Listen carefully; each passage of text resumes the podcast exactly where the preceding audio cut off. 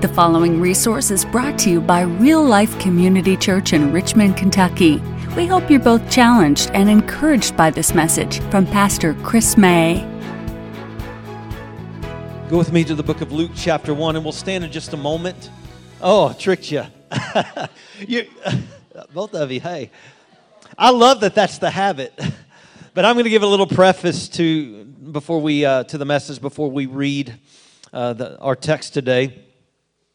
Again, in, in, keeping with the theme of joy, uh, we're going to look today. I'm going to take a little break from our series in Matthew, and um, we're, we're going to look at this story uh, that we now refer to as Mary's Magnificat, Mary's song.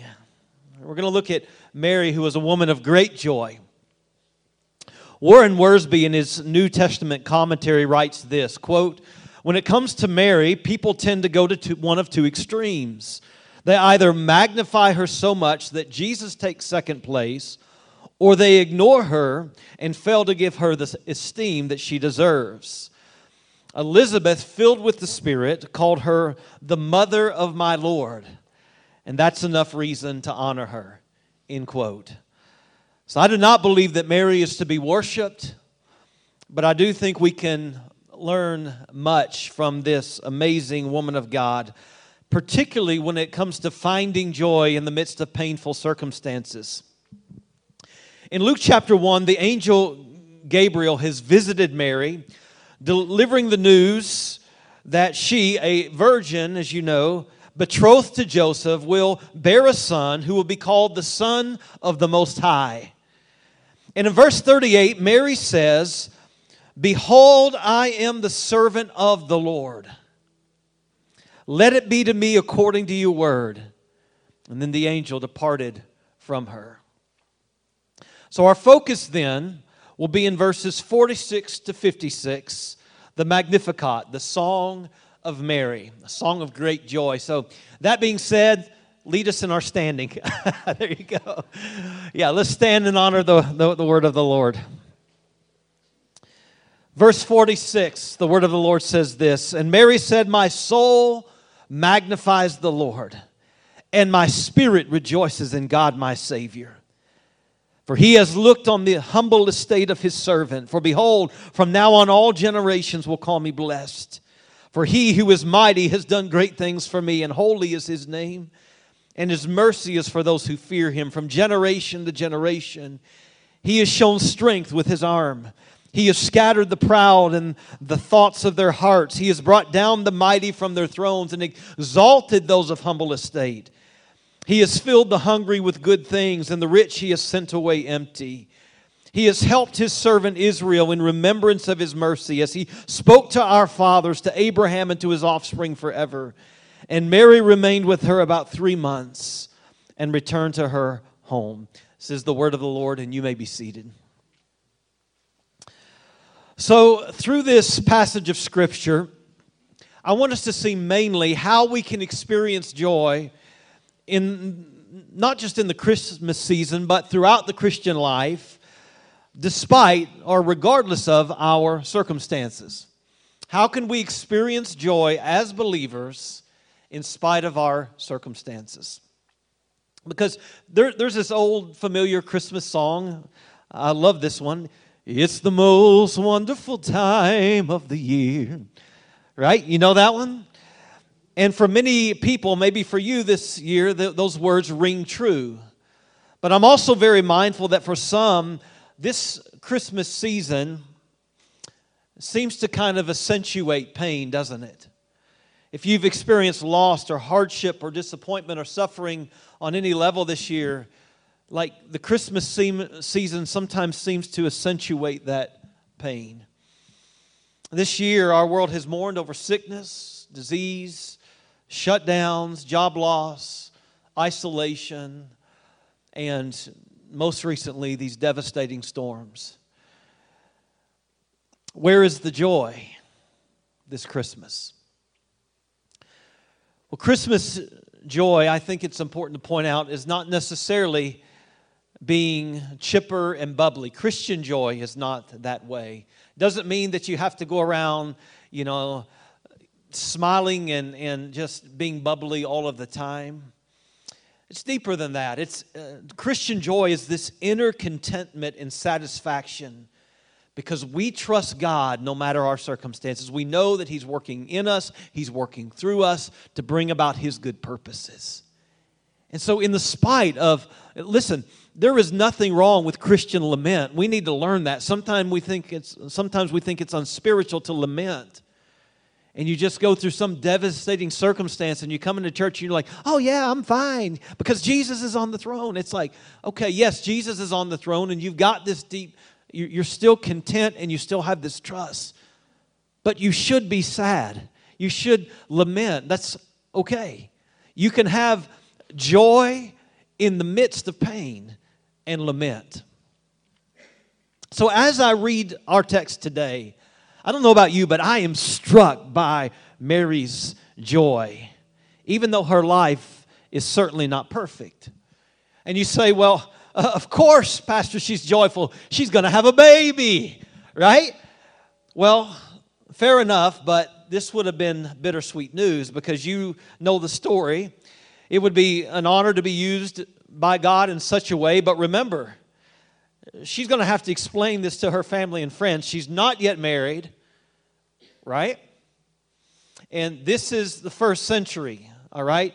This isn't 21st century Western culture. Like, people would assume she's been involved in premarital sex, she's had sex outside of marriage, and that she's now pregnant. This would have brought great shame upon her family. And you can imagine explaining this to your parents. Well, well, mom, we didn't do anything, Joseph and me. Listen, it's the Holy Spirit. It's like, yeah, right.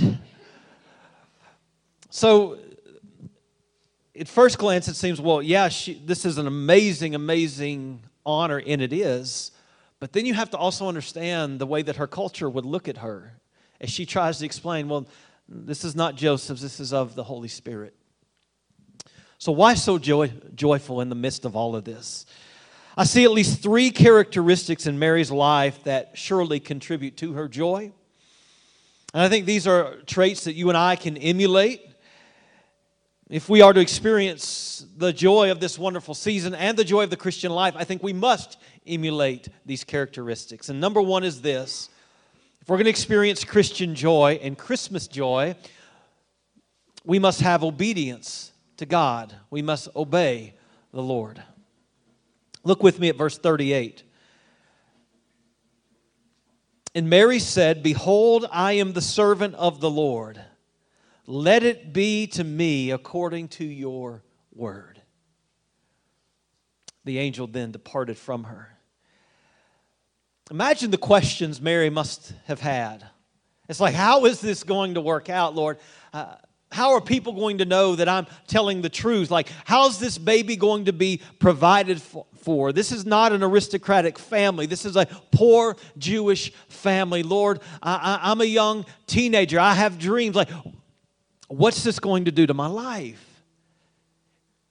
She just has this amazing trust in the Lord and the desire to obey Him. Lord, let it be to me according to your word. You know, there's great joy when we obey the Lord, isn't there? John 15, verse 9, Jesus says, As the Father has loved me, so I've loved you. And he says, Abide in love. If you keep my commandments, you will abide in my love, just as I've kept my Father's commandments and abide in his love.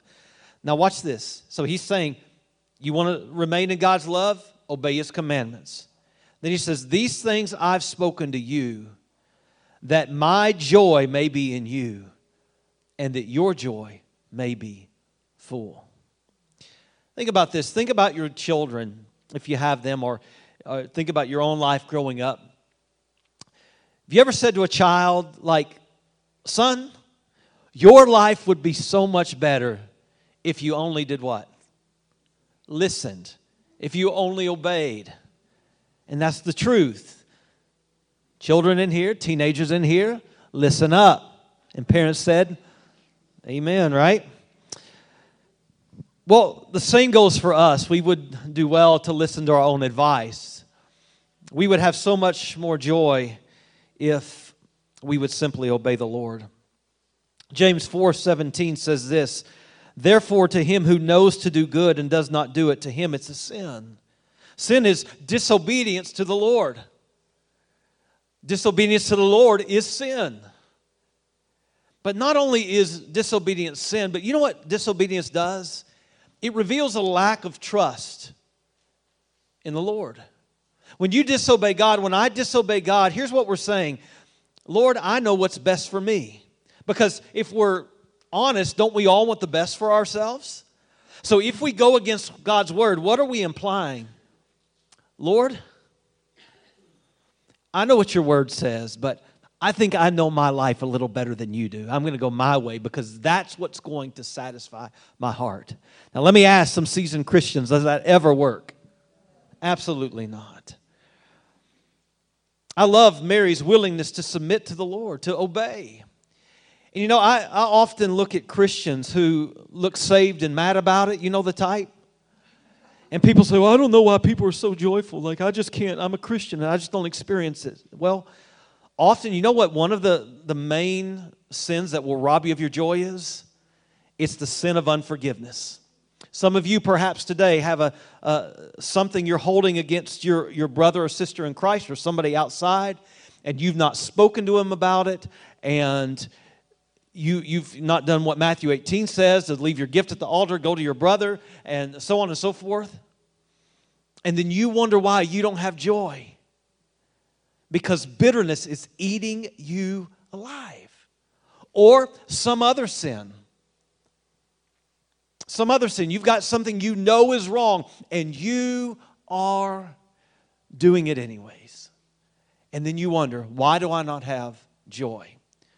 So the only way we can have joy is to obey God. Number two, let me remember the hymn trust and obey, trust and obey, for there's no other way to be happy in Jesus but to trust and obey. Number two, maintain an accurate view of God. So, how do we experience Christian joy? Number one, through obedience. Number two is by maintaining an accurate view of God you know that you are joyful when you burst into song. Some of you married folks, you remember the first time uh, you know you went on a date with your now spouse. You probably went away whistling, singing, humming something like she said, "Yes, she's going on a date with me." She went on a date with me. This is wonderful. You know, growing up, my, my mother uh, is here. Um, I would get in trouble sometimes because I would always sing at the table and hum. Remember, Mom, I would hum at the table. Well, that's for a good reason. I shouldn't have gotten in trouble because I hummed and sang because my mama's food was so good. How many have a mama that can cook like that, right? Come on, somebody. so, uh, listen, when we're joyful, we just tend to sing, burst into song, and this is precisely what happens to Mary. When visiting her relative Elizabeth, she becomes so overwhelmed with joy uh, and she considers the goodness of God and she just begins to sing. And I'm convinced uh, her song is so joyful because she has an accurate view of who God is. And I know that when we, you and I, get an accurate view of God, when we consider His goodness, friends, we cannot help but sing. I don't care if you're a professional singer. I don't care if you can carry a tune in the bucket. Listen, if you get a, a just a, a, a glimpse of who Jesus is, you will sing. You can't stand here while the praise team is leading and with your hands in your pocket and just doing something else. No, you will sing. That's how wonderful God is. Let's just unpack the song for a moment. Number one, uh, Mary's song is God centered. Her aim is to magnify the Lord, not herself. So much of even Christian music today is about us, it's not about God. Right? But singing should be aimed, it should be God centered. God centered, not us centered. Look at verse 46. My soul magnifies the Lord and my spirit, verse 47, rejoices in God, my Savior. Friends, the song, Mary's joy, is very God centered. 2 Timothy 3 2 says that in the last days, people will be lovers of themselves. And friends, this has even crept into the church. It's the days in which we're living. Let's consider Mary's understanding of who God is. Number one, she sees God as omnipotent, all powerful. Verse 49 For he who is mighty has done great things for me. He who is mighty has done great things for me. Mary sees God as all powerful, He who is mighty. Number two, she sees him as holy. She says, verse 49, Holy is his name. Mary knows that God is perfect, that he is holy. He is, to be holy means to be set apart. Mary knows that God is set apart, but not set apart uh, in, in the way that a table is set apart from a chair. But God is above us, beyond us. He is, He transcends us. He is holy. Number three, Mary sees God as merciful. Has He been merciful to anybody? Verse 50, His mercy is for those who fear Him. I love Psalm 103:10. He has not dealt with me according to my sins. Actually, He has not dealt with us according to our sins. Can somebody say amen to that? Nor has he punished us according to our iniquities. For the heavens are high above, as the heavens are high above the earth, so great is his mercy towards those who fear him. this isn't reason to sing, friends, I don't know what is. Mary sees God as merciful. Number four, Mary sees God as a rescuer. Verse 52 He has brought down the mighty from their thrones and exalted those of humble estate. He has filled the hungry with good things, and the rich he has set away empty. He has helped his servant Israel in remembrance of his mercy, as he spoke to our fathers, to Abraham, and to his offspring forever. Mary sees God as the rescuer of her, the rescuer of Israel. Are you grateful that He's a redeemer, that He's a rescuer?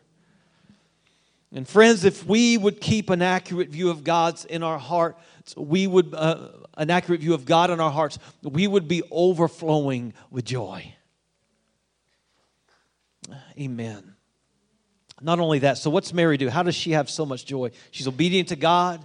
She has an accurate view of God, but number 3, this is important. Mary maintains an accurate view of self. You and I, if we're going to have joy, must not just see God for who He truly is, but we must have a, a good idea of who we are as well. You know, so many people come to God not because they necessarily want Him, but they're just looking for help. There are certain parts of their lives they don't want the Lord to touch. It's like, Lord, here, I want help in my relationship or, or my finances or this, but just kind of leave this part of alone, alone, right? Leave, don't, don't butt into this part of my life. And essentially, uh, these people try to attempt to use the Lord to kind of get them out of a mess. Help me accomplish this task, fix this relationship. They're looking for God to become their servant. God becomes like a vending machine, right? If I say the right prayer, give the right amount, then God's going to give me what I want. He's like a cosmic bellhop. It's interesting, though, that Mary does not see herself as somebody deserving of God's mercy, of His favor, of His goodness. She sees herself as what? A servant. Mary's not asking God to serve her. She is humble and she desires to serve the Lord. Look at verse 38. Mary said, Behold, I am a the servant of the Lord, let it be to me according to your word. Verse 48 He has looked on the humble estate of his servant. Hmm. Mary doesn't have a high view of self. She doesn't uh, put her nose in the air and say, Well, God has chosen me because I am this and I am this and I am so high and mighty, and so God has seen what a gift to the earth I am, and He has chosen to use me in this wonderful way. No, she says this the Lord has looked on the humble estate of his servant. Listen, I hope I always keep that posture as a pastor. I promise you, God has not used me because I'm uh, somehow prestigious or because I'm super, hyper intelligent or because I've always been, you know, very, very godly. As a matter of fact, if you were to, to go talk to my youth pastor, I would have been uh, voted least likely to be in ministry in, like in my high school years. I mean, seriously. So people here, like, you know, I reconnect with people from youth group, and it's like, what do you do now? It's like, well, I'm a pastor, and they try not to look surprised. there you go. So we must remember uh, listen, God uses us. What, what an honor it is to be used of the Lord, right? Do you know what the Bible teaches? Does the Lord need us? Absolutely not. Acts 17, and then you go to the book of Psalms. What does the book of Psalms say? You, you, know the, you know the verse that says, He owns the cattle, God owns the cattle of a thousand hill. And, and we love that part, but the next part says, I can't remember it's the verse preceding that or, or right after that, but the Lord says this to, to Israel If I was hungry, I wouldn't ask you. No, the, the Lord doesn't use us because there's no other way He could work. The, the, the Bible is so, so clear. Uh, you can go to the book of Acts and you can see the Lord is in need of nothing. He is all powerful. He is self sufficient, but He chooses to use us. And friends, that ought to humble us. And if you think, oh, God needs me, God needs me, you will become arrogant and you will become prideful. But when you understand He doesn't need me, but He's willing to use me because He wants a relationship with me, He wants to bless me, oh, how humbling that is. We are, it is a joy to be used by the Lord in this capacity. Mary sees herself as a servant, but not only this, and this is interesting. Mary sees herself in need of a Savior. In need of a Savior.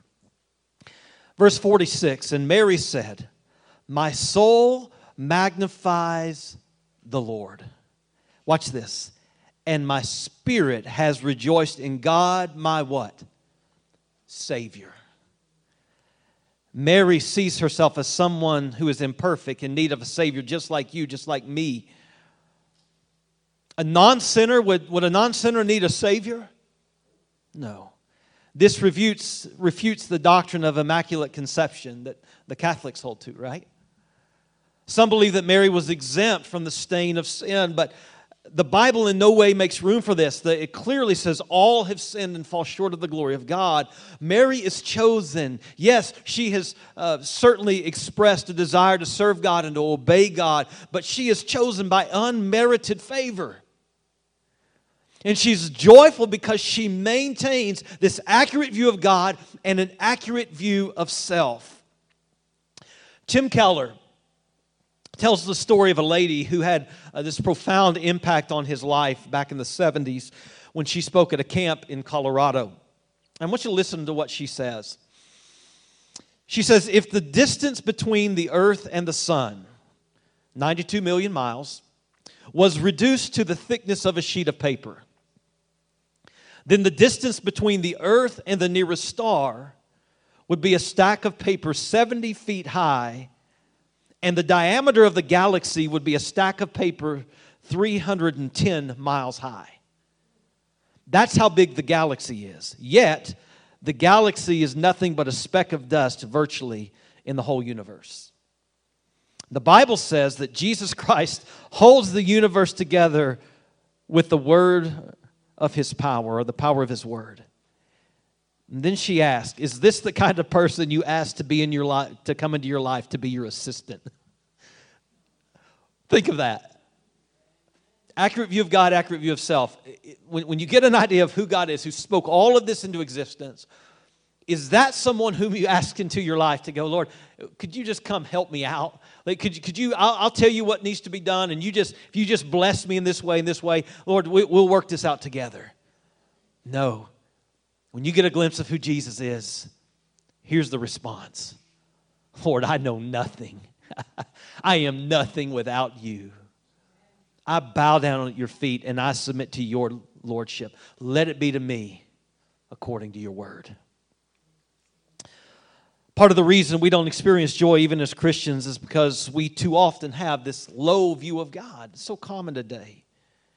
And we have a very high view of self. I think it's important that we put those things in perspective again.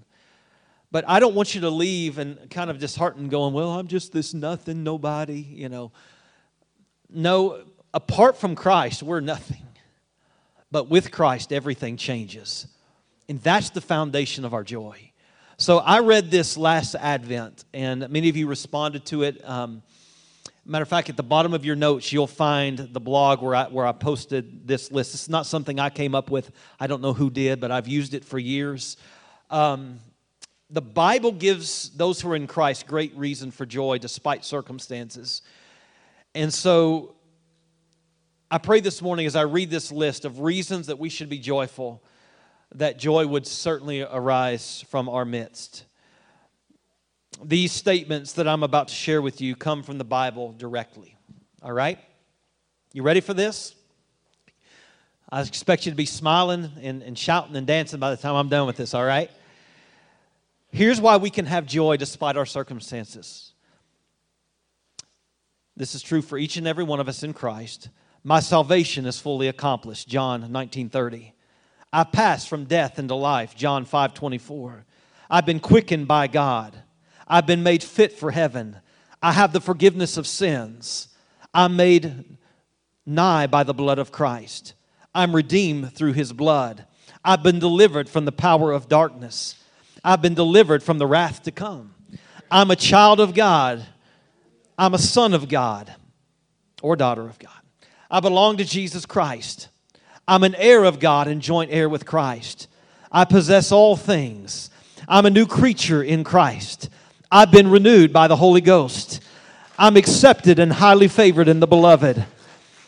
I am light in the world. I dwell in Christ. Christ dwells in me. My body is the temple of the Holy Ghost. I have an anointing, an unction from the Holy One, 1 John 2 20 and 27. I've been called with a holy calling. I am chosen in Christ. I am complete in Christ. I'm beloved of God. I'm a child of promise. I'm a sheep in His flock. I'm a member in His body. I am a stone in His building. I'm a branch in His vine. I'm a child in His kingdom. I was identified with Christ in His death, and I was identified with Christ in His resurrection. I can walk in the newness of life, Romans 6 4. I can serve in newness of spirit, Romans 7 6. I can live unto righteousness. I'm identified with Christ in his suffering. I'm being perfected. I'm not of this world, though I'm in the world. I am sanctified in Christ Jesus. I am holy because He is holy. I'm clothed in His righteousness. I'm faultless in Christ. I'm perfected forever. I am not my own. I am a citizen of heaven. Christ has made me free, free indeed. I am free from sin. I have a sound mind. Christ has given me an understanding. I have the righteousness of Christ. I have sufficiency in all things. I have all things that pertain to life and godliness. I have all the armor and weapons I need. I have God's all sufficient grace. I have grace to help in time of need. I have God's power. I have access to the Father. I have a great high priest. I have, I have an unfailing intercessor. I have a righteous advocate with the Father for times when I sin. I have peace with God. I have rest for my soul. I'm led by the Spirit of God. I'm enabled during trials and temptations. I'm given assurance by the Spirit. I'm given comfort by God. I'm not distressed. I'm not in despair. I'm not forsaken. I'm not in darkness. God is my sufficiency. God is my strength. God is my helper. I belong to a sovereign God who works all things together for my good. My God is for me. My every need is supplied. I'm His workmanship. I'm sealed by the power of God. I'm kept by the power of God. I'm more than a conqueror, a super conqueror. I have victory through Christ. I've overcome the world. Satan cannot touch me. I have a living hope. I have a glorious future. I've been given eternal encouragement and good hope through grace. I'll sit with Christ in his throne, and I will be with my God forever. Hallelujah! Hallelujah! Hallelujah! I have lasting joy in Christ. John 15, 11. These things I've spoken to you, that my joy may be in you, says Jesus, and that your joy may be full. May we go in the fullness of Christ, filled with joy today. Amen. Stand with me, let's pray. Father, in the name of Jesus, we thank you for your joy. We thank you because our joy that we get to experience has come at great price. There's no true joy apart from Jesus, but through Christ, joy can overflow. And so, Father, we today want to be filled with that joy. And the interesting thing is, there's nothing else that has to be done on your end to give us that joy. It's available. All we have to do is obey, to trust you. We have to keep an accurate view of you in our hearts we must remember that we are who we are only by the grace of God. We must keep an accurate view of self. Teach us today to be joy filled people. There's a dark world uh, that's hurting, people who are hurting. May we take the joy of the Lord through them, through the proclamation of the gospel, through the meeting of their physical needs. May they see our good works and give you glory. We pray it in Jesus' good name. Amen. Thank you for listening.